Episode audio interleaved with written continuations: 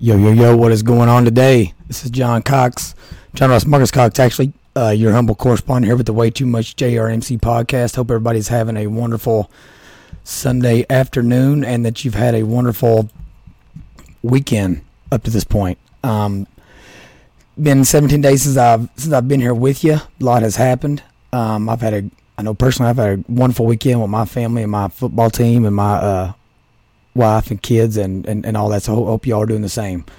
I guess the main thing here, just to go ahead and start out with, appreciate y'all coming back, listening to the show, watching the show, however how you prefer to get your content there. If you like what you're hearing today, please like, subscribe, share, comment, yada yada, all that good stuff to the show, just so we can get the word out and spread our message, and maybe encourage some other people to start doing the same. And this is going to be a collective effort to get us headed back in the right direction as a country. I feel like today we have a really, really good show. Spent some time, so much time preparing for it and doing research and all that good stuff. So appreciate y'all's time today. I just want to recap one thing here real quick as far as what my goal is here, what I'm trying to do, for you all as listeners, for community members, friends, family, colleagues, all that stuff. My entire goal here with the Way Too Much JRMC podcast, I want to bring people together, right? I want to bring people together by inspiring unity, mostly through vulnerability. I think the hardest thing that we do here in our lives is just being open to failure, open to criticism, open to maybe looking like a fool or an idiot at some point in time. So I want to inspire unity through that vulnerability. I really want to start tough conversations so that you don't have to, just to really try to help us realize that we're really not that different, at least most of us as normal human beings that aren't part of the elite or whatever at this point. I promise I'm going to do all that I'm always being fully transparent with you, honest with you, showing empathy, mutual respect for people that are on the show or people I'm talking about, people that I'm reading their articles and using their data and that kind of thing. And we'll do this by discussing current events, both political and cultural in nature, and really just contextualizing our past, examining our history, and then using those things to maximize our future potential. I feel like right now we get so caught in the weeds and so into our little ideological battles that we can't see the light of day. So that's where we're at. Today is September 18th, 2022, and I'm going to show you a couple things here of what inspired today's show initially. So I'm going to go ahead and show you my screen here. So you'll see a graphic here. The graphic, for those of y'all that can't see it, says debunked SEL, which is social emotional learning. It's a curriculum type thing in schools. Improves academics. So Chicago Public Schools was an original pilot school for SEL. This is the fabulous results of 10 years of SEL. Download the 10 years of SEL from the link in our bio below. And here's what the graphic shows. So this is Chicago Public Schools. It says in 2010, which is whenever they implemented their SEL curriculum, the CPS had a 79% math proficiency rate and a 70% reading proficiency rate and a $4.48 billion budget. In 2021, same school system, Chicago Public Schools, now has a 17% math proficiency rate, a 21% reading proficiency rate, all while their budget increasing by, basically 50% from $4.4 to $6.3 billion. That is just a wild stat. Those are wild stats. I'm sure maybe some constants or some variables didn't remain constant and some stuff changed or whatever, but even if the real math proficiency rate is 40 or 50%, if it was 79%, That's something we've done over the last decade in Chicago Public Schools is a problem. And even if it, instead of going from 70 to 21, even let's just be generous here. Let's say it went from 70% down to 40 or 50% for reading proficiency. Still, in a 10-year period, when technology and society has, you know, quote unquote, progressed at the rate it has, that's just, to me, that's unacceptable. And then you factor in the fact the budget is $2 billion more dollars than it has been, or 50% more than it was in 2010 today.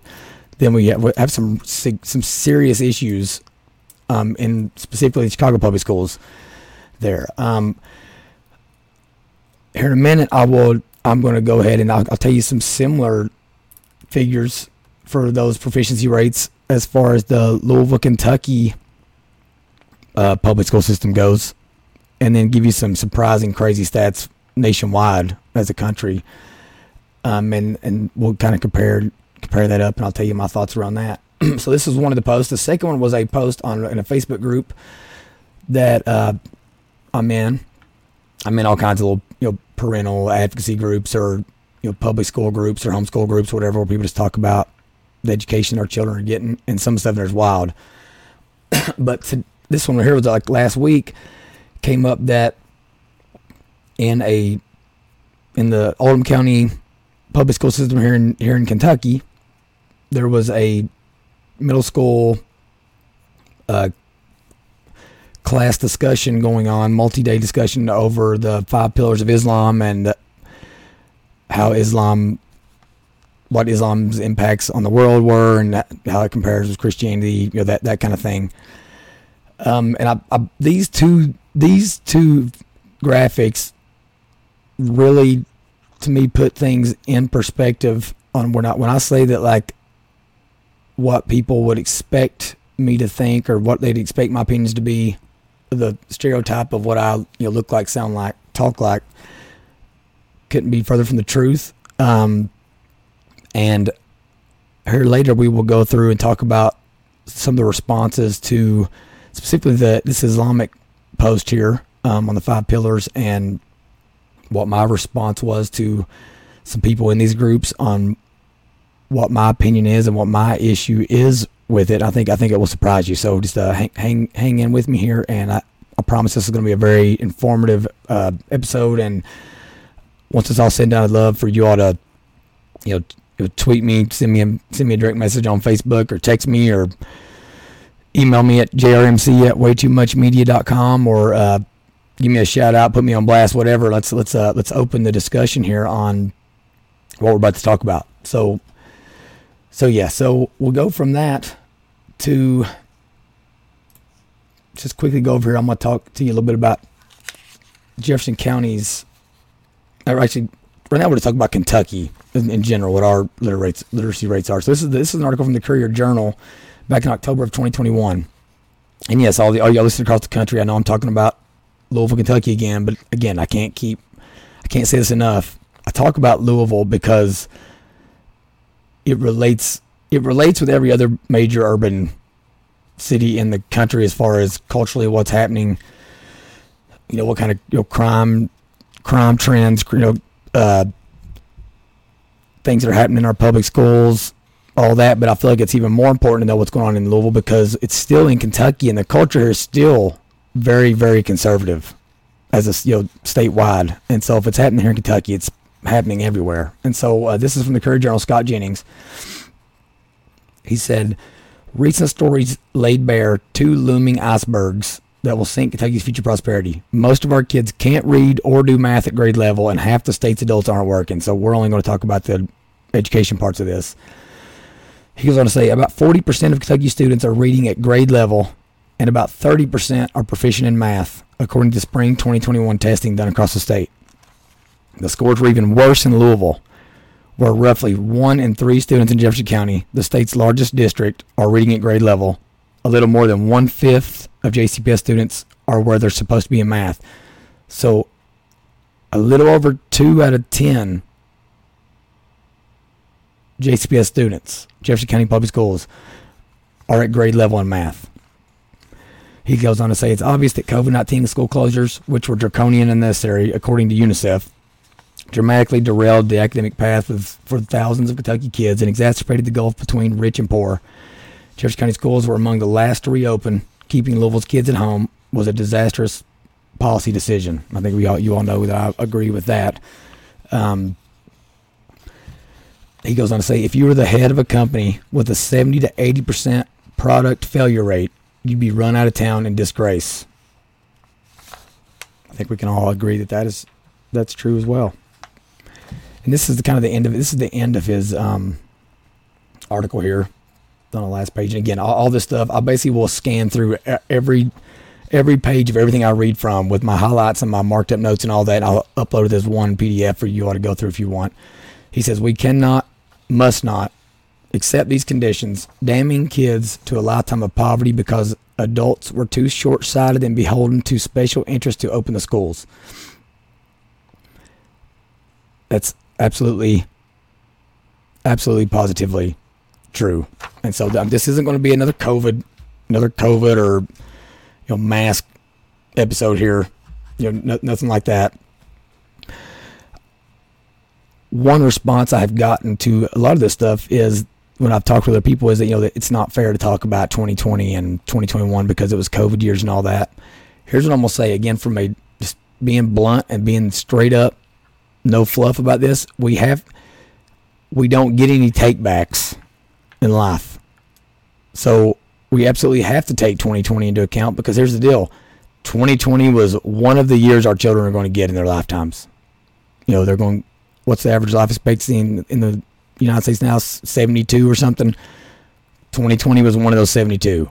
So it doesn't matter if it wasn't fair and that we shouldn't count those years and the evaluation of their education and all that. Like, sorry guys, we have to. That's the only way to. It's the only way to do things. They're not getting that year back. We got to assess the future and discuss how to move forward. At this point, I don't know how else to put it. So we'll go. So that's where we're at there. Going through that. So here's the premise of where I'm coming at right now with this episode. So we talked about SEL, social emotional learning. We've talked about Islam in schools. We've talked about our absolutely abysmal math and reading proficiency rates across the country. So I read you what they were across the country, and I told you what they were in Jefferson County. And in the state of Kentucky.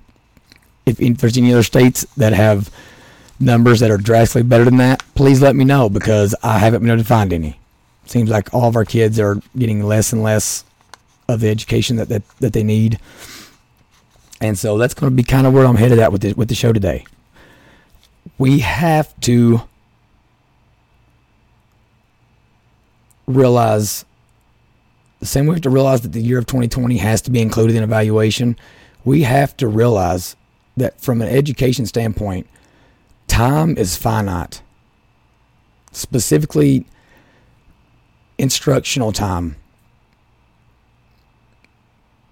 We have a certain amount of time to keep our kids in a classroom where they're going to be engaged and cognizant and present to teach them things.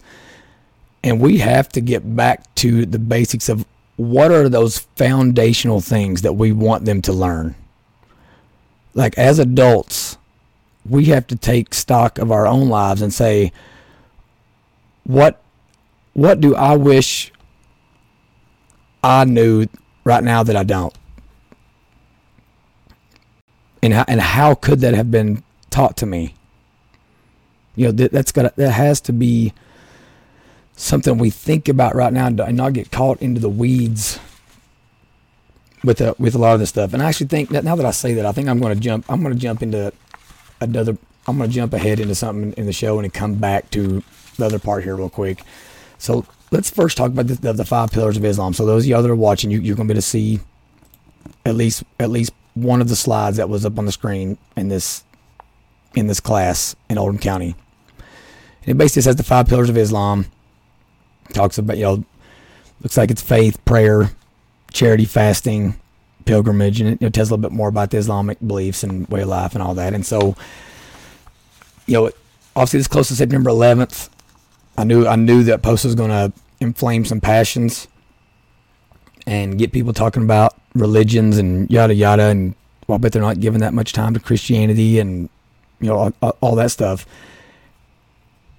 And I want to specifically tell you what my response was and what my argument was against. So I'm in the camp that I don't think that's a relevant topic in public schools. Okay, we got to be specific about that, and you got to remember that. I'm not saying there's no value in knowing the 5 pillars of Islam. I'm not saying there's no value in knowing the 10 Commandments, because I'm a Christian. Obviously, I do think there's value in that. But here's what I said. Here's the biggest issue I have with the situation in any curriculum, you know, situations or standards. The amount of instructional time students get is finite. So we need to really sit down and establish what we want our core instructional content to be in pretty much every subject. I read on the Daily Wire today, which is Ben Shapiro's show, and I'll be reading from that article here in just a couple of minutes. Only 12% of high school seniors are proficient in U.S. history. Only 1 in 4 Americans can name all 3 branches of government. And we all already know our literacy rates and math proficiency across the board are abysmal. With all that in mind, how does students learning about Islam further progress towards raising any of the above numbers? The answer is it doesn't. I'm not saying I don't think there's any value in learning the material described and showed on the original post. What I am saying is there's no value in it if kids can't read, can't write, and do not have a firm understanding of American history and civics.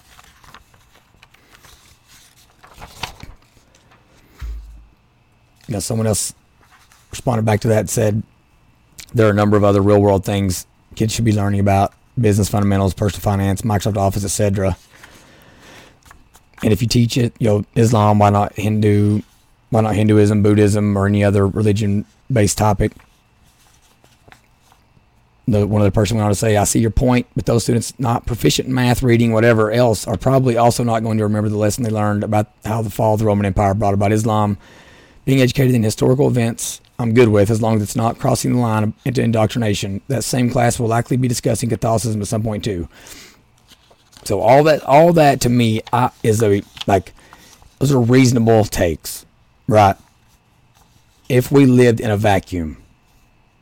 But here's the truth, and so this is where I'm probably going to rub people the wrong way that are listening to the show, because I know I have my listeners are predominantly, you know, Christian listeners.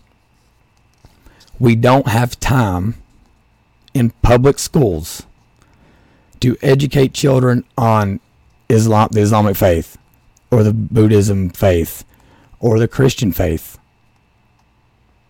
We don't have time for that. We can't read, we can't write.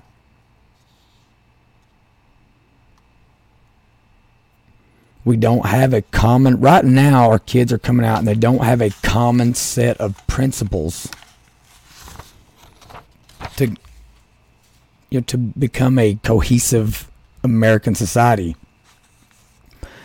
Let's go on to the next comment was, again, this is social studies class. If you want to understand the motivations of Islam and its impact on history, you have to understand where they are coming from.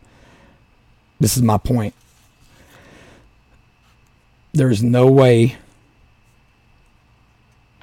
to cut the fat in our public education system if we think it is the responsibility of public middle schools, because it's happening in middle school, to teach the motivations of Islam and its impact on history. We can't read, we can't write.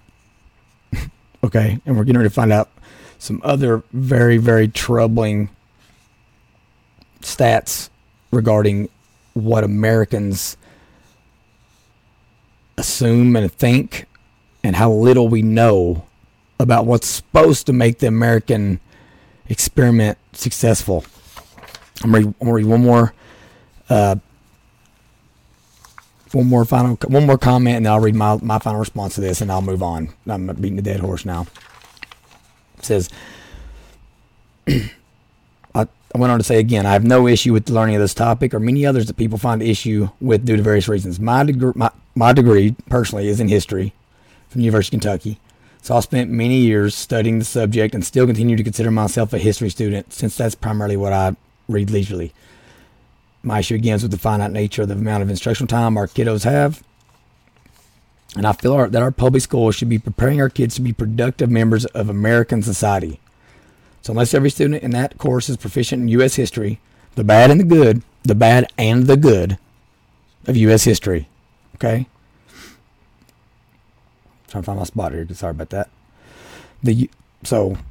Unless every student in the course is proficient in U.S. history, the U.S. Constitution, and their federal and state government, practices and procedures, I just don't see how the material is of value to the student or to the society the student will grow up to be a contributing member of. I want to say one of my two focus areas was the early Christian church. It's the time period and how the church operated within it, and I'm not like a theologian or anything. And I love learning about world religions and the conflicts between them. And I bet my knowledge in these areas is it's somewhat close to master's level. I've had master's level courses, graduate level courses. I'm just saying there's zero value in learning the 5 pillars of Islam or the 10 Commandments if 3 out of 4 Americans cannot name the 3 branches of government. I'd make the same argument regarding being enrolled in Algebra 2 or Calculus if every one of those students enrolled in those courses hasn't had an in-depth course regarding personal finance and passed it. So I'm basically making the argument we just got to get back to fundamentals. Okay, someone else went on to say they were raised in Indiana. Now they fly all over the country, and having a background in a little bit, or having an introduction in customs and religions of other parts of the world would have come in handy for them. And again, I get that. But we don't live in a perfect world, a perfect society where we have infinite amounts of time to instruct individuals to the maximum extent possible based on their own their own ability to learn more and more knowledge, okay? But my other response to that is these numbers I'm telling y'all, they don't lie, okay? Our proficiency rates in reading, and I'm going to give you Jefferson counties here. And again, if you live in an urban area in the country, this is relevant because I guarantee this will look very similar. So in Kentucky, again, in Jefferson County, Kentucky, our percent of kids reading grade level, okay, is 45%. And a percent of kids that are proficient in their grade level math is 36%. Okay, and this isn't just like in our bad areas of town. In Louisville, our East End is like where like the money's at. You know what I mean? Where the $1 million houses and everything. 3 of the prominent elementary schools have a 49% reading proficiency rate, a 58% proficiency rate, and a 65% proficiency rate. And then then at the high school level, one of the best high schools in the East End is a 66% literacy rate. Okay, there is only 5 out of 132 elementary and high schools on this list. Only 5 of them are at 75% or higher in grade level reading. 5. In being proficient in grade level math, there's 1, 2, 3, 4. There's only 5 schools there as well that's above 75%. Think about that. So even like the richest areas of town here, even the richest areas are not way up there in math proficiency and reading proficiency. So listen, everybody thinks it's their kids that aren't, that are fine. Well, my kids are fine. I needed that. I needed this. No, they're not, people. Take stock and admit what's happening. Be honest with yourself, okay? And it's going to make things a lot easier. And again, if your kid is crazy smart, we can't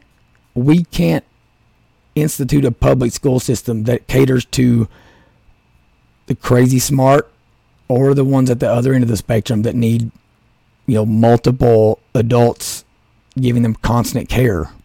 Okay? I mean, that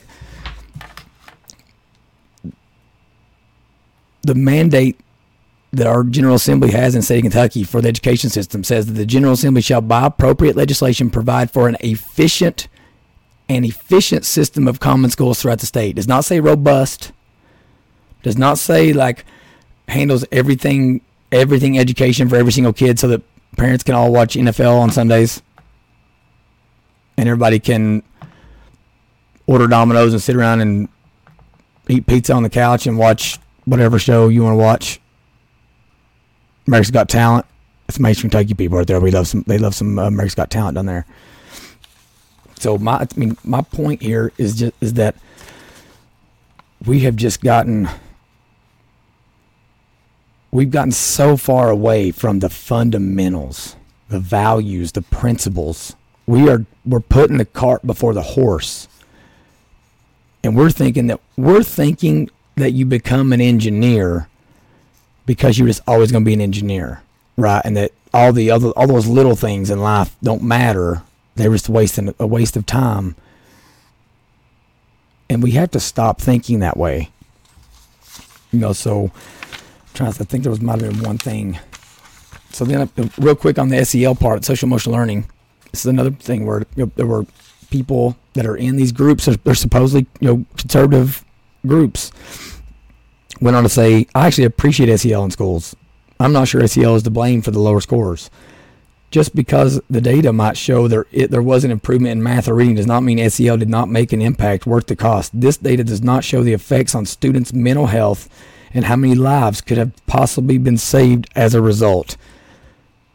I almost didn't read this section from this little exchange on Facebook. I'm so glad I did now, because this is such an important point.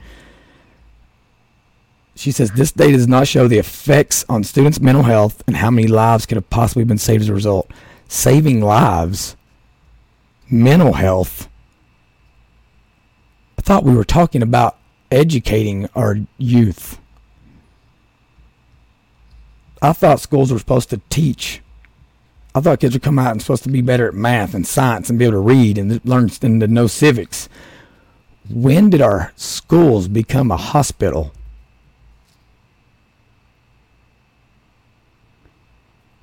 I don't ever remember that being something that we all decided they were going to, you know, that we ever took a vote on that, to change them from being centers of education to centers of physical and emotional health. And that's what the pandemic with masks and shots and vaccines and, you know, now on to mental health and whole child teaching and, you know, child protective services. I mean, like they're putting all this into schools. And listen to me, guys, if we don't put a stop to it,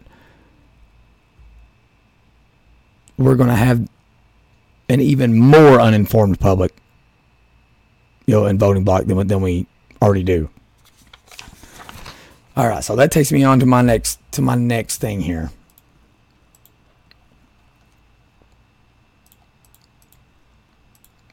And I know y'all heard me say this in those comments several times, and then just say it in general to you guys. But one of my biggest focus areas when doing this show is just trying to speak to people and get them to like take a step out of the batter's box and stop looking at anyone trying to talk to you as a pitcher trying to strike you out, or a pitcher you're trying to crush a home run on, okay? And let's realize that we're a team. America, we are one team, okay? We're not like other countries where we have this homogenous population with the same ethnic background, racial background, religious background, in that we are a melting pot, okay? All that binds us together,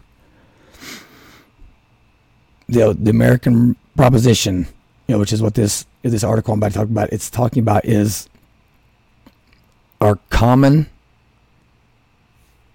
set of values, which is our U.S. Constitution, and the Declaration of Independence and that statement that we find it self-evident that all men are created equal.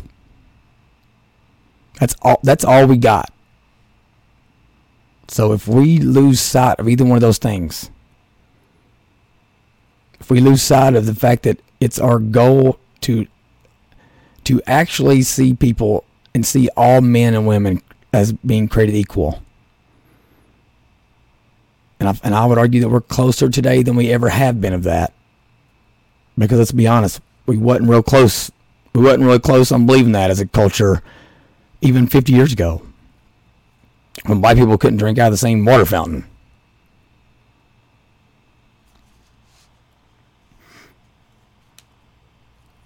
Okay, so if we don't seriously believe that all men are created equal, and then believe that we have inherent rights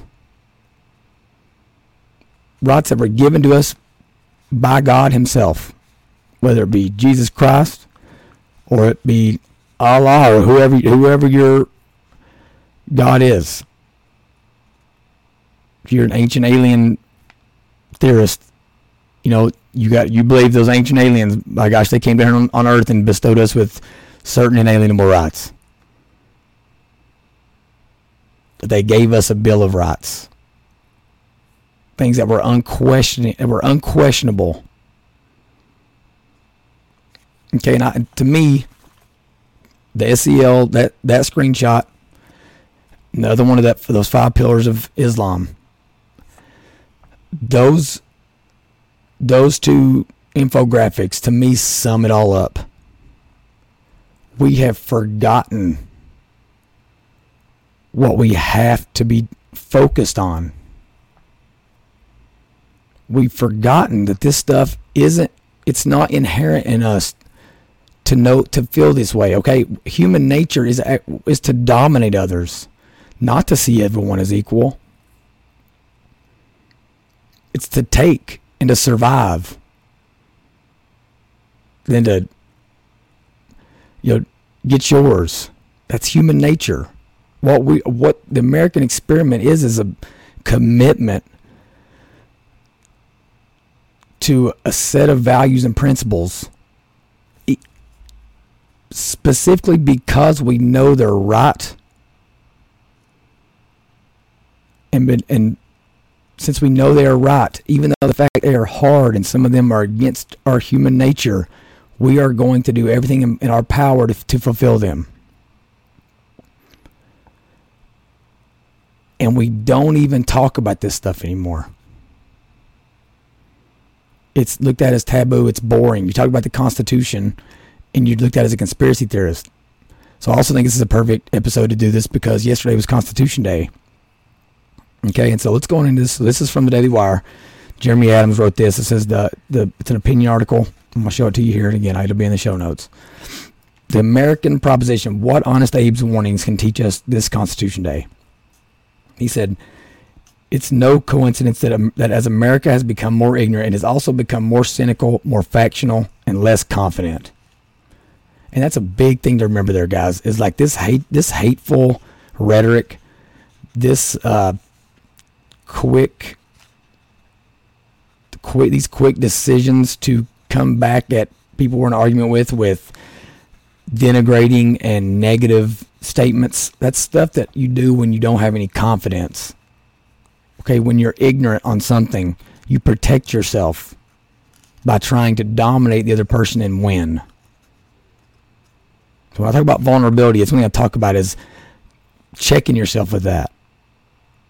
Because I know I'm ignorant and dumb on many an issue, but I'm committed to getting smarter at it and getting more knowledgeable at it, and listening to those even that maybe don't deliver me the information in the best way possible, and maybe are denigrating to me or condescending. I can still learn from that information. So he says, "Thus, the grand and stirring truth recognized by Abraham Lincoln is that American citizenship is a multi-generational project of perpetually reproving, widening, and amplifying the propositional truth of universal human equality, not equity, equality, that stands at the heart of the American regime. This is why robustly teaching American history and American civics is the essential task of education in a pluralistic constitutional republic. For America to endure, every generation must understand and acquiesce to certain political truths, namely those enshrined in our two founding documents, the Declaration of Independence and the American Constitution, which begs a colossally vexing question. What happens if virtually no modern Americans understand the American proposition? What if they cannot articulate? And then on page 2, I'll scroll down for you. What if they cannot articulate, much less renew, what Jefferson called the American mind and FDR labeled Americanism? What if they do not appreciate the sheer power of Martin Luther King's observation that the goal of America is freedom? Before the pen of Jefferson scratched across the pages of history with the majestic words of the Declaration of Independence, we were here.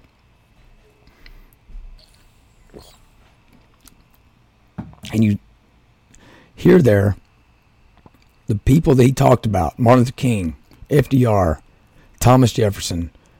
These aren't people that all came from the same political backgrounds. They're from different time periods, different ages, different ethnic and cultural backgrounds. Okay, but they all were centered on and you know, people that agree with FDR on things probably don't agree with Thomas Jefferson on other things, or Martin Luther King on other things, right? Like, but they were all still focused on the fact that the goal of America was freedom, and that freedom came through being knowledgeable in our Constitution and being focused on the fact that our number one priority and goal is to see that every man is created equal in this world. He goes on to say, it is not hyperbolic alarmism or crotchety cynicism to point out that what Lincoln feared most, a generation of ignorant Americans who would somehow sever themselves from the knowledge and habits that make the American experiment possible, has become a haunting and dystopian political reality. Now listen to these. Listen to these stats. And I got more of them coming for you in this next article. The evidence of our civic decline and ignorance is everywhere around us. Only 12% of American high school seniors are proficient in U.S. history. 12. Of all the major subject matter categories, mathematics, reading, science, and the like, U.S. history was dead last. And not by a small margin either. The second worst subject was geography, with 20% of 12th graders reaching proficiency in geography. So think about that for a second. 1 in 10 American high school seniors, is proficient in U.S. history. We talk about learning from the past and all that. 1 in 10. They are in school 8 hours a freaking day for 13 years. And the funding of doing that's coming out of your pocket, my pocket, all taxpayers' pockets. Okay, they're not selling shirts on the corner to fund the U.S. public school system. So 1 in 10 high school seniors is proficient in U.S. history. And 2 in 10, okay, 2 in 10 are proficient in geography. So we don't know where we came from. And hell, we literally don't even know where we're going or where we're at. We don't know where we're going, where we're at. I mean, I just hope everyone sees how worrisome that is. Okay? But let's not pretend it's only school-age students. They're going to say only 1 in 4 Americans can name all 3 branches of government. 1 in 4. Concepts like federalism and judicial review remain mysteries to broad swaths of the public. 1 in 10 college graduates. Listen to what I'm about to tell you.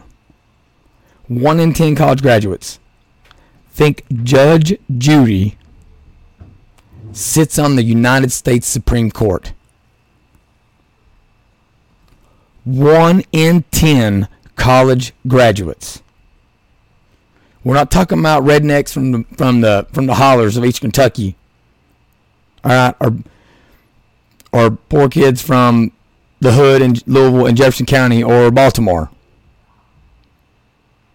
We're not talking about those We're talking about the people that supposedly are the ones that they're the ones, they're smart. They're running stuff. They'll be able to fix this.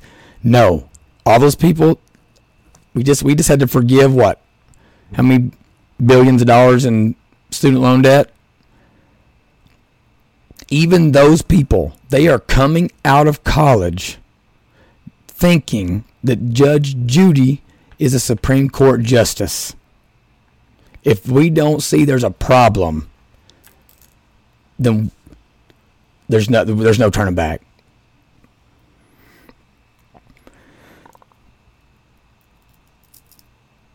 Thomas Jefferson famously remarked, if a nation expects to be ignorant and free in a state of civilization, it expects what never was and never will be.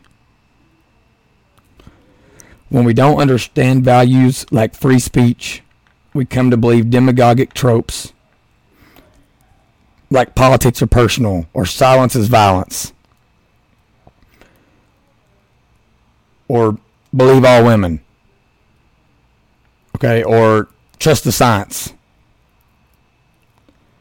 When we don't understand that broad political disagreements have always defined America's political landscape, we decide to end friendships on the basis of mask mandates and MAGA hats. Younger Americans won't date those with a different political point of view. That's young Americans. They won't even date people or hang out with people that have different political point of view.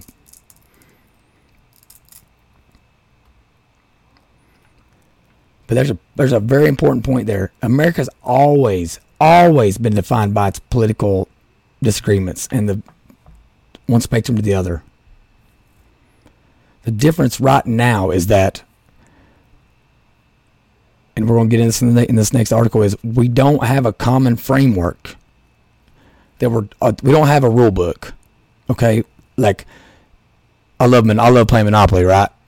And I've been playing it a long time. I still keep the rule book, like I sit on it during the game because I'm going to pull it out every now and then and recheck it and make sure that we're doing things the right way when it comes to mortgaging my properties and all that. Make sure other people ain't cheating. We literally think that we are just flying by the seat of our pants. And as you'll see, we think that certain branches of government are doing certain things, and we're just so ignorant. All the while spending $6 billion on social emotional learning in our schools and arguing about, well, as long as they give Christianity the same time as they give Islam, or as long as they give Judaism the same time as they give Christianity and Islam, I don't care. We don't have the time to show every religion the same amount of instructional emphasis. If we do that, we're not going to, and we are currently not learning what needs to be learned and what needs to be being taught in our schools.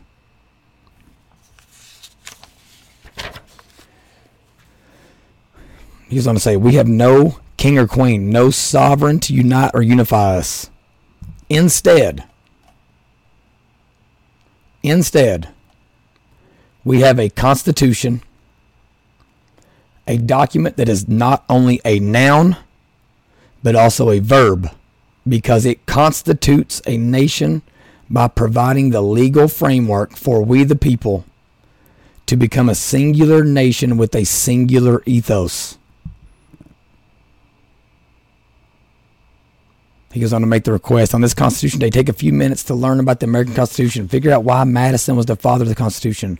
Read up on the differences between an article and an amendment. Say the preamble out loud. Most of all, don't take Constitution Day for granted. It is more important than we think. Just ask our 16th president. So, that is an article from the Daily Wire, which is an obvious, for those of y'all don't know, it's Ben Shapiro, Matt Walsh, What Is a Woman documentary just came out. That's their website. I think it's probably the most prominent conservative news organization in the country at this point. Certainly alternative news. If it's not bigger than Fox News, it's headed in that direction, and it's definitely more influential and more intellectually honest. But I'm also going to, we're going to get into this, I'm going to bring you up, and we're going to talk through an essay written by someone that If you read the essay, it's obviously she comes from the other end of the political spectrum. Okay? But the fact that she's talking about the same things means that, like, we can disagree on certain content because at least we're coming at it on the same grounds. And we can argue details after that because I know that we both would agree on how to determine constitutionality and how to determine mandates of certain programs and, you know, what powers the legislatures have and all that, you know, all those things. I know that we could come to a common ground on that. Okay, so again, for those of y'all that aren't watching, I will provide this in the show notes. But now I'm reading an article from Sheila Kennedy. I think this was from 2019. Her essay is titled Civic Ignorance and Democratic Accountability. Okay. She says, for at least the past decade, political scientists have expressed growing concern over the erosion of democratic norms, as well as the inadequacies and outright corruption of both governance structures and electoral processes.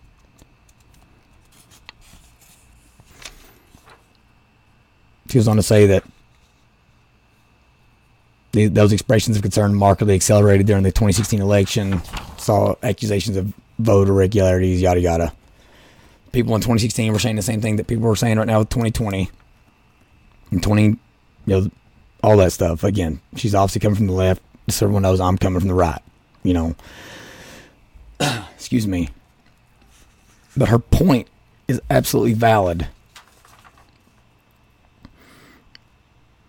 Okay, that we are experiencing an erosion of democratic norms because we are failing to teach them. We aren't teaching them to our children because we're talking about CRT and we're arguing about whether to have pornographic books like Genderqueer just sitting in our public school libraries. Okay, we are having a conversation and spending time arguing on. You literally have one side of the aisle that thinks if you're a trans kid or a gay kid that you are nothing more than a sexual being that's just sexually overtly hungry, and the only way to relate with the character in literature is if that person has an immense desire to perform sexual acts on others. We have one side of the aisle saying that.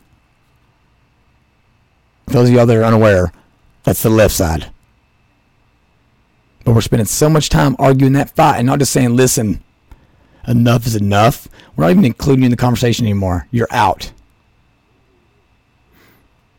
Because it's crazy. Okay, the fact that we're talking about Islam in schools and we have people that are conservative acting like it's appropriate in our public education system tells you where the problem is. Okay, we think we're going to teach everything from age 5 to age 18, and at that point you're into the workforce and you no longer learn anything else. We think that you hear something once and you know it forever. Well, if you've coached a sport or taught in any real fashion, you know, as an educator, as a coach, that you are in a perpetual state of sounding like a broken record. You have to decide what your principles and fundamental values are, and you got to drive those bad boys home. And then you have to constantly remind yourself, review them, restate them, like re-emphasize them. No matter how good you get at anything, if you are good at football, you are also inherently, you are also good at getting into a good stance for your position. And the minute you stop getting into your stance well would be the minute you are no longer employed in the game of football or relevant to your team of that sport, because you have your fundamentals have to be crisp.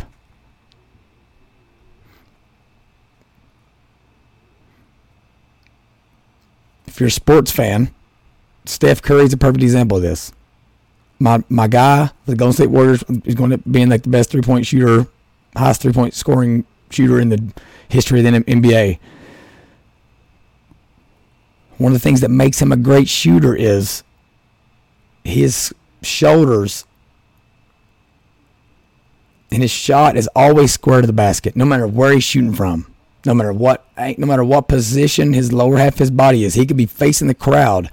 He will figure out a way to get his from waist up, turn back around to the basket and squared up with a 90-degree angle, fall through his wrist, because that's why Steph Curry, he's good at the fundamentals. Okay, this what I say this person was Sheila Kennedy, right? Sheila Kennedy goes on to say, scholars and pundits have offered a variety of theories to explain the loss of democratic accountability, and many of their analyses are persuasive. Undoubtedly, a number of factors have contributed to the current weaknesses of America's democratic systems. It's the thesis of this paper, however, that the significance of one such contributing cause is routinely underappreciated.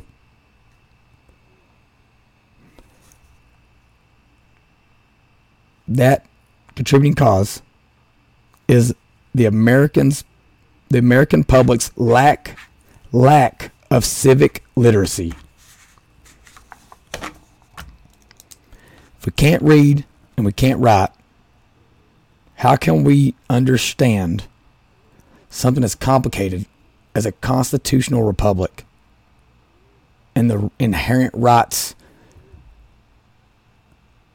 that are recognized in it? In Chicago, 21% of their kids, their public school kids, are reading at grade level, or have a proficiency rate.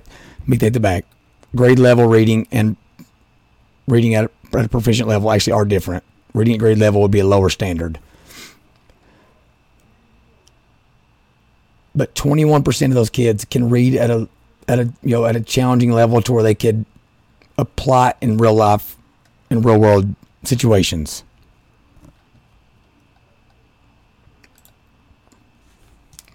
A substantial and growing body of data indicates that a majority of Americans are woefully ignorant of America's Constitution and the basic legal structures. Here's some more stats to smack you in the mouth with. In 2016, only 26% of the American public, all Americans, not just public school kids, young kids, we're talking about 8-year-olds, we're talking about the American public, the voting electorate, could name the three branches of government. Fewer than half of 12th graders are able to describe the meaning of federalism. And I challenge each of you to be honest with yourself on whether or not you know what federalism is. Because when you hear the word federal, you assume that it means something national, something centralized. No. The United States is a federalist society with 50 states that are sovereign states that have agreed upon certain values and principles that's going to allow them to say we're teammates. All men are created equal. Freedom of speech, freedom of religion, right to bear arms, right to a speedy and quick trial, right to face our accusers. Federalism means that your state is sovereign. Okay? They set their own laws there.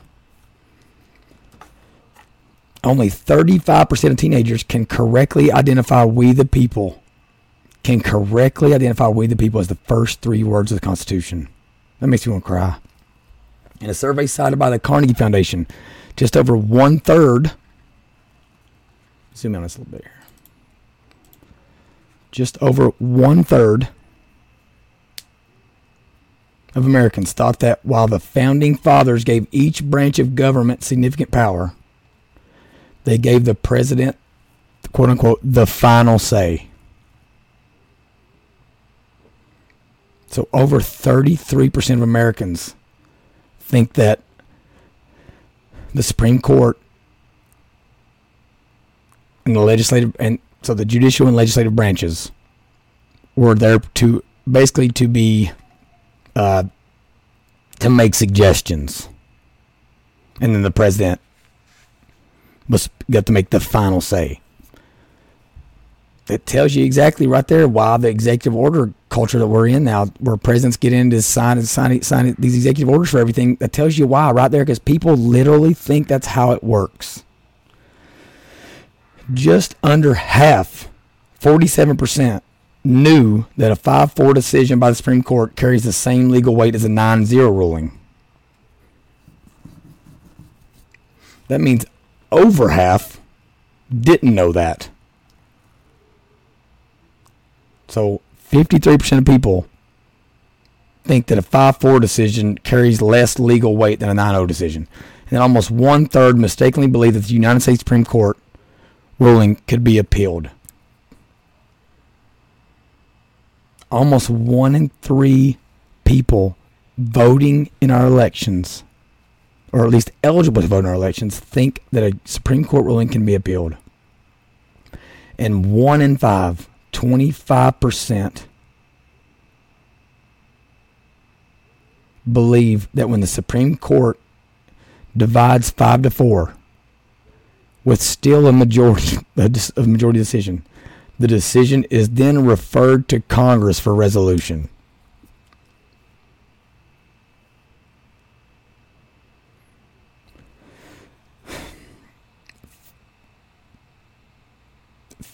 Fifty-eight percent of Americans can't identify a single department in the United States cabinet.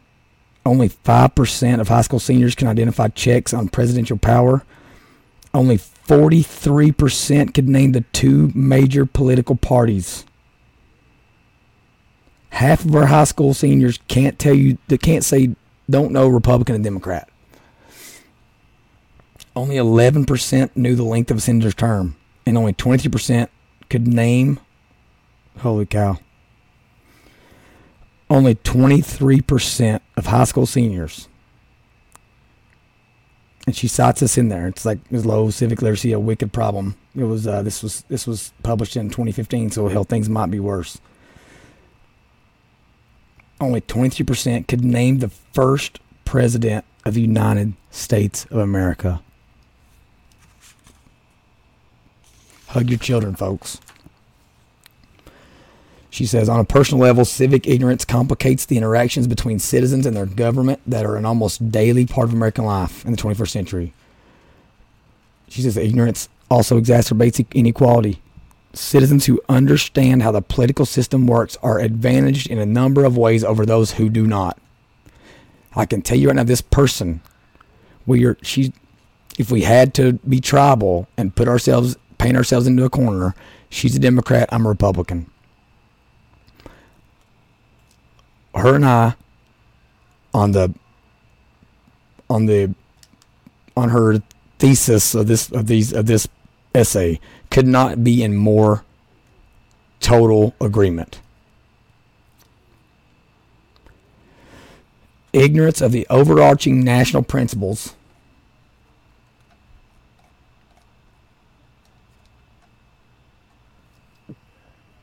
to which citizens are bound encourages political constituencies to work for passage of laws and policies. Listen to this. Ignorance of the overarching national principles to which citizens are bound encourages political constituencies to work for passage of laws and policies advantageous to their specific interest or consistent with their parochial worldviews that often conflict with both the Constitution and the common good. And people, listen, I'm telling you right now, I've been trying to figure out how to say what I felt was wrong with our society and our culture right now, and Sheila Kennedy just told me. She just put into words for me. I was going to Frankfurt, writing bills, writing amendments, and I realized really quick, okay, that no one was thinking about how what they were trying to pass, how it fit into the Constitution and whether or not it was constitutional. They just were writing bills and just assuming, well, if we pass it, because we passed it with the majority, it's law. That's not how this works. And that's why everybody's frustrated. Because everybody that disagrees with them also thinks that if they pass it, it means that it's law and that there's nothing they can do about it. You are protected from that. They can't take away your right to bear arms. They can't. They cannot give the right to tax the public to any elected or otherwise body other than the legislative branch. They have the purse string. They can't. School boards have no. I don't care what courts have said. I don't care. It's in the Constitution that only the legislative branch can levy taxes.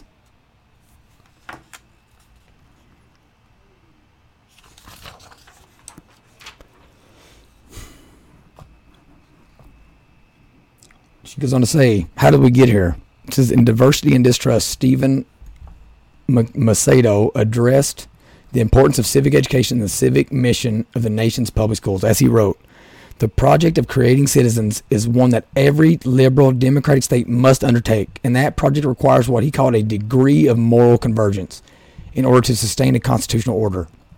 The most pluralist, diverse, and tolerant polities still require substantial agreement on basic political values. Such agreement, he goes, or disagreement for that matter, requires knowing those values. Again, we're talking about if we agree or disagree on things that don't even matter because they're unconstitutional. So there's no reason to even talk about them.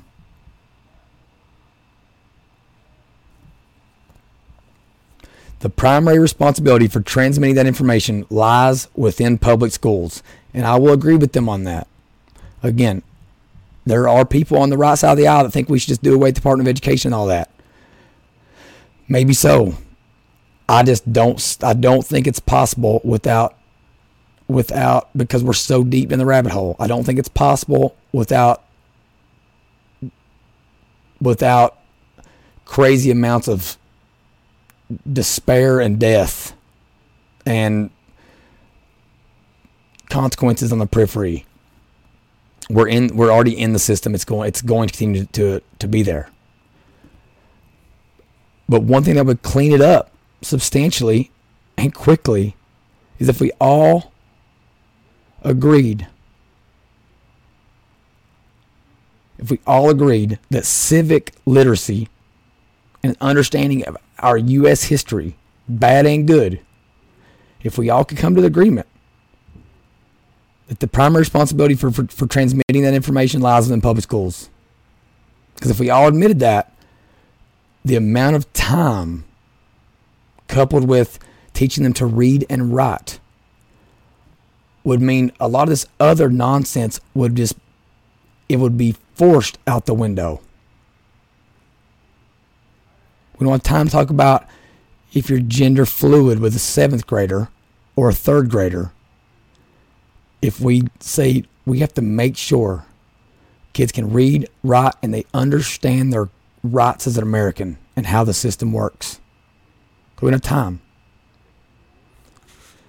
It says the American public education has been criticized and attacked for years. Business organizations complain about inadequate workforce development. Technology companies demand more STEM, science, technology, engineering, and math instruction.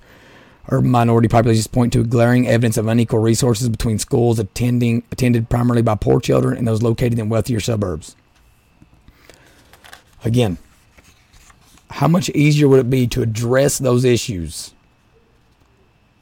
if we could agree on the fundamental purpose of our public education system of being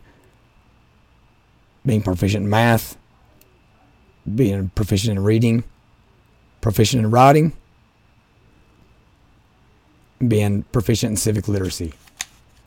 If we said those four things, we have to have them. And if we can figure out ways to implement more things, we will, but not until every single student proves they're proficient in those things. You want to learn about the 5 pillars of Islam or the 10 commandments? Great. Show me you can balance a checkbook first, and that you know how Americans go about amending the Constitution. If you can't, sorry.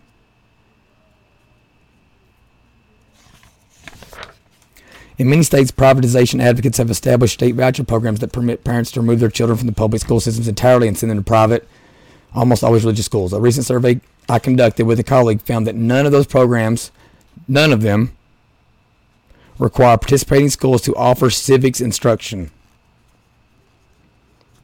And again, I don't know how the government, I don't know how our fed or how our state governments mandate, you know, private schools or homeschooling and all that. Like, I don't think they should. You know, I homeschool my kids, and you know, like, I'm going to handle those things the same way I'm going to teach them about Christianity. I don't think our public school system, even if they were going there, should have been responsible for that.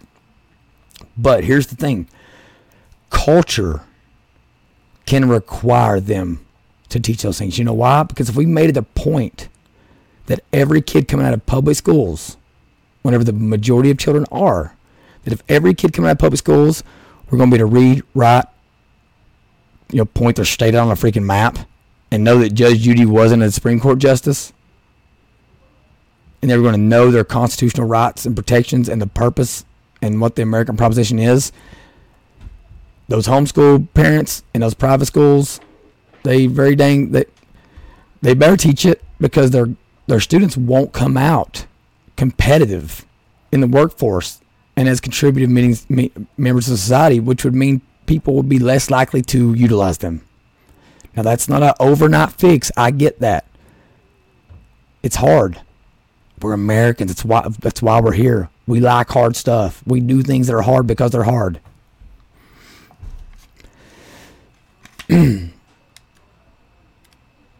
Although the outcomes of these and other specific efforts to improve public ed range from distressing to debatable, the very different diagnoses of the system's problems and reformers, very different prescriptions for improvement, have highlighted what may be the most significant impediment to effective education reform. A lack of agreement about what education is, how success should be measured, and what the mission of public schools should encompass in a diverse and democratic, I would take away the democratic and say, and in a constitutional republic nation. To say that people engaged in this public debate are continuing to talk past each other would be an understatement. I want everyone that thinks they're on the other side of the political spectrum from me to hear me when I say this. If you think that is a true statement, I would rather talk to you and have a conversation with you and be on a team with you to move forward than I would someone that thinks they agree with me because I got an American flag hanging in the background and I got long hair and sound like a redneck and go to Christian church. I'd rather talk to you than someone who thinks that it's our public schools' responsibility to raise up good Christians.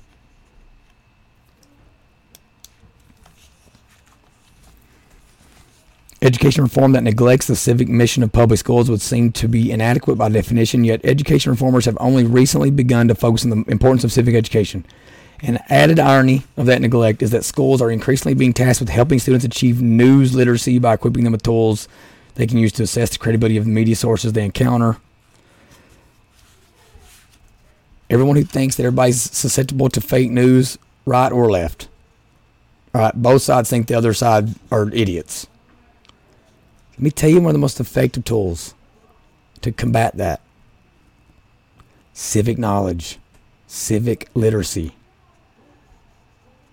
And the founding fathers wrote it in a way to where even people, even idiots like me, cavemen like me, can understand it. When American schools ignore their responsibility to provide students with an adequate civic education, there are no other institutions able to fill the resulting vacuum. Zero. They're either going to get it there or they ain't going to get it. Because their parents ain't even got it. Fact of the matter is, chances are their parents are chances are their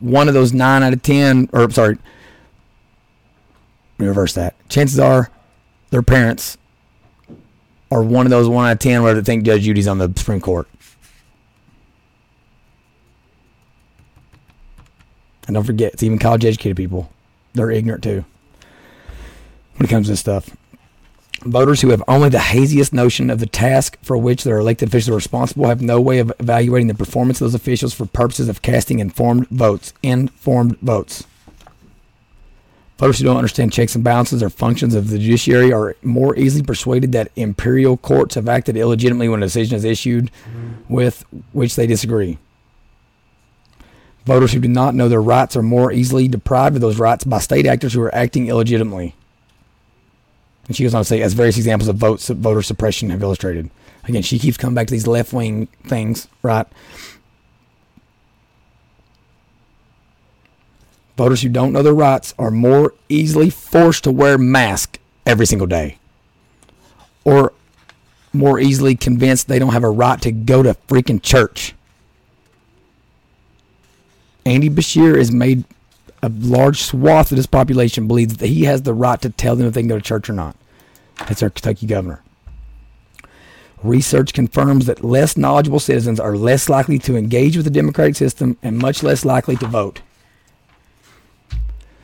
People who have never encountered and thus don't understand the basic philosophy of the United States Constitution can neither form an allegiance to its principles nor articulate reasons for rejecting such an allegiance. So what do? Since they can't explain it, they just fall in line with their tribe and its leader and regurgitate whatever it is that they're vomiting out of their mouth.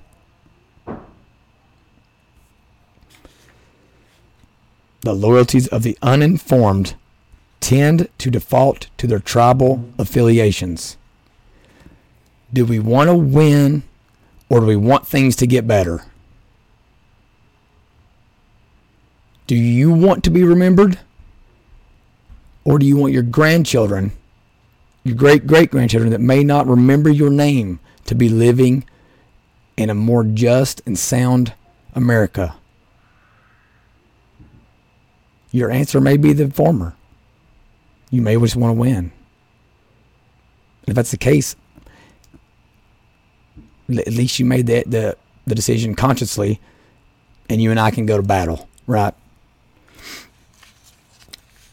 I'm gonna read this. I'm gonna read all this, and then I'm gonna finish with my own, with my own little remarks here. Unlike citizens of countries characterized by racial or ethnic homogeneity, this is on page 427 of this.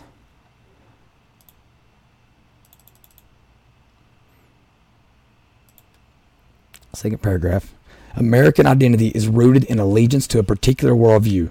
It is based upon an understanding of government and citizenship originating with the Enlightenment and subsequently enshrined in the United States Constitution and Bill of Rights.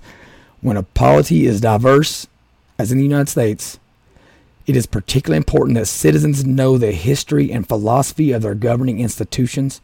In the absence of other ties, race, religion, national origin, which we don't have, we're a melting pot. A common devotion to constitutional principles and democratic norms is critical to the formation of national identity. That devotion obviously requires knowing what those principles and norms are. You have to know them. You can't assume them. You have to know them. You have to get them from the source. If American diversity means that our national ideals must constitute our civil religion and act as our social glue, ignorance of those ideals becomes far more consequential than is commonly understood. The United States national motto, E pluribus unum, translates into out of many, one. And that one is that all men are created equal and were bestowed certain inalienable rights. Not even by the U.S. government, by God himself.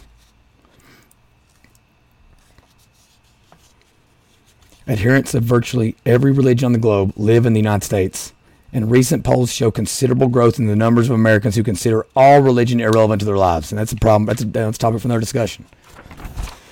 Americans don't share races or ethnicities or countries of origin, and those who live in different parts of the United States occupy different political and social cultures. These extensive differences raise profoundly important questions. What commonalities are available to enable and define the collective civic enterprise? What makes one an American? This is where me and Miss Kennedy here are in total agreement. a civil religion. Okay? We are a religious nation. We are defined by religion. Okay?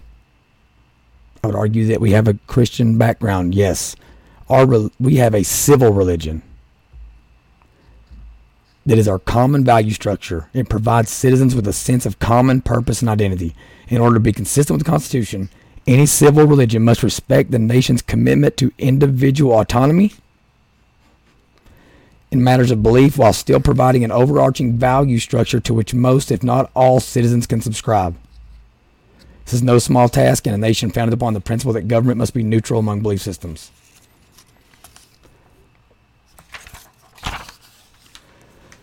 However, most Americans do claim to endorse an overarching ideology or civil religion, a belief system based upon the values of individual liberty and equal rights enshrined in the United States Constitution and Bill of Rights.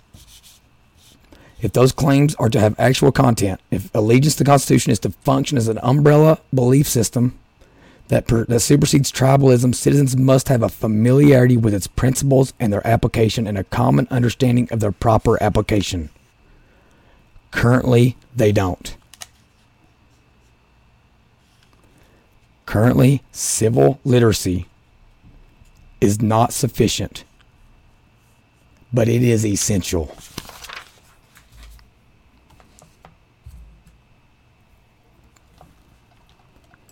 We are failing the next generation. We're failing our children. We're failing our friends' children. We're failing our grandparents, our grandfathers that fought and died for this country of all races, colors, backgrounds, religions, all. We're failing them. And in the spirit of vulnerability, I'm going to tell you all the truth. Until January of 2022, I was part of the problem. I thought being informed meant I listened to Ben Shapiro or watched Tucker. Back in the day, I was watching Bill O'Reilly. You know, it meant that I watched Bill Maher on Friday nights or watched some CNN every now and then just to get a dose of the other side. I thought that was being engaged, and I thought that is what classified me as being a part of the solution. But that is just as bad as being unengaged altogether. But as I embark on this journey I'm on to unite people from different communities, and in my instance, specifically the black community and middle class and lower class white communities, that's my goal with this. That right there is big. That's a big enough challenge in itself. Okay, but like those are two communities that I feel like I can speak to and that I have a history with and some experience with, and then I feel like I know beyond the shadow of a doubt that we're actually on the same page, even though the news and national media keeps telling us that we're not, and that we hate each other.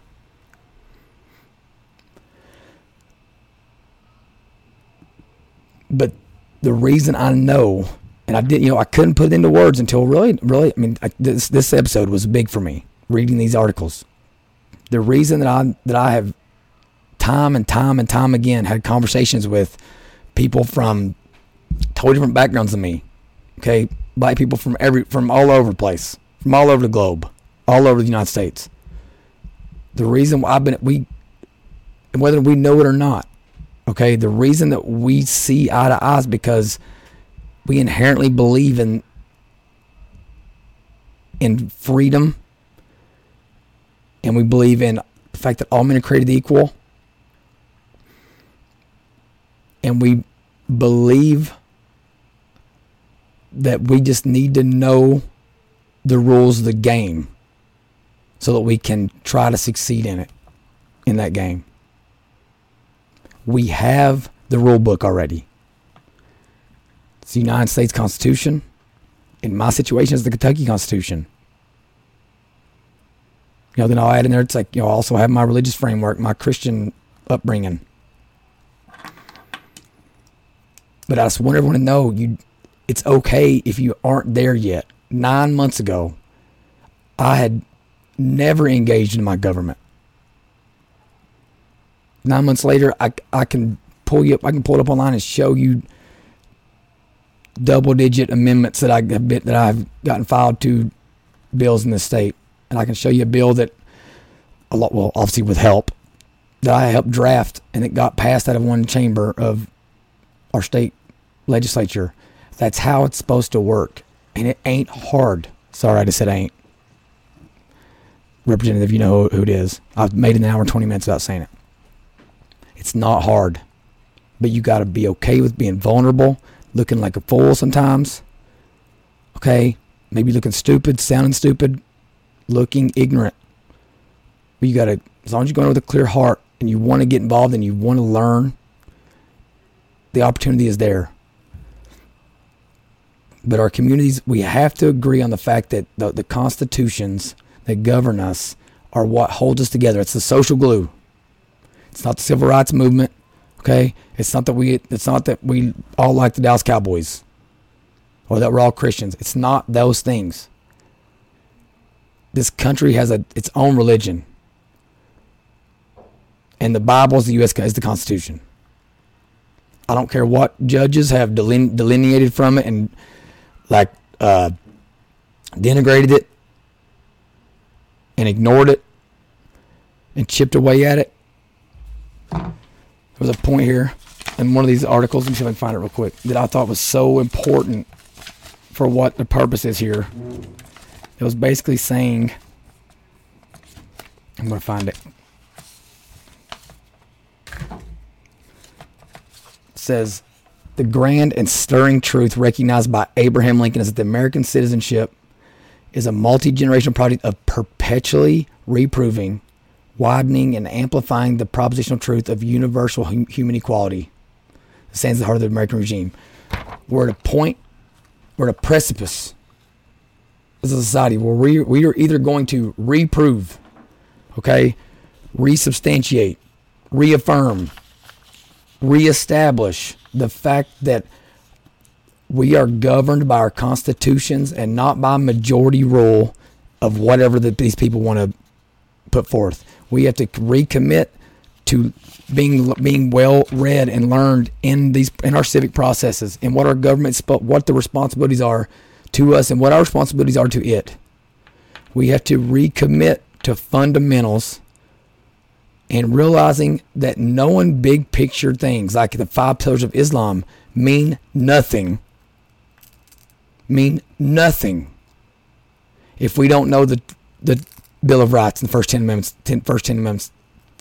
10 amendments of the U.S. Constitution.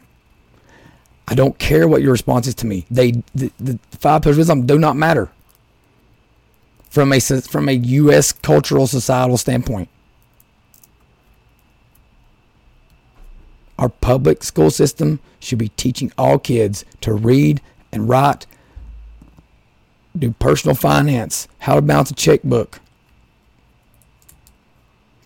You should be reading in depth the U.S. Constitution and the Kentucky Constitution and be engaging in the processes. Okay, not just brushing over it so that you can get on to whatever your culture warrior topic is at the time, social justice warrior. So if you're in government already, that's what my challenge to you is. If you're in the legislature and you already have the power to vote, refocus yourself on that. To only vote for things that are constitutionally relevant and are constitutional in nature. And stop passing things that are unconstitutional and then waiting on someone to challenge you on it in the court system. Because the future that leads to is a revolution. It's easier for people to pick up a weapon than it is for them to dive into a book. Let's acknowledge that truth and say that we don't want to go there. I don't want anybody to get into that point. I love everyone that's around me. Let's realize that the reason football teams that are good because they keep the main thing. They focus on the fundamentals. And no matter at what level they get to, they make it to the NFL. They still have the fundamentals. They still know them. Let's stop getting in the weeds fighting over stupid stuff. over whether or not a teacher should inform a minor's parents that they're pregnant. Of course you should. Shut your mouth. Of course it's inappropriate for these pornographic books to be in schools. Of course it is. It's totally unacceptable. Let's stop arguing about it and just get it out and get back to what we're supposed to do. Get kids ready to be a part of American society, a productive member of it. Not ready for college, because college ain't preparing them either. 1 in 10 college graduates think that Judge Judy is on the Supreme Court. The system is failing top to bottom.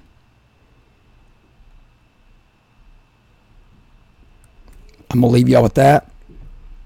Again, this isn't a negative. This isn't a negative conversation. It's necessary. We have to do it. We got to talk about it so that we can move forward and build on it. I appreciate all you guys. Thanks for listening. Be on the lookout for the show notes. If you have any questions, want to cite anything, whatever, tweet the show, share it on Facebook, share it on Instagram, like it on YouTube, like it on Rumble, all that stuff. If you want to make a difference and you want this stuff to come from the grassroots, I need you. I'm willing to put the work in, but I need your help. Follow me on any of the normal channels. Just type in Way Too Much WAY2MUCH capital letters JRMC. Way Too Much JRMC on any of those social platforms. Follow me on there. Thanks a lot for your time. I got to get off. It's time to get to my JV football game. Love all y'all. Have a great rest of your weekend.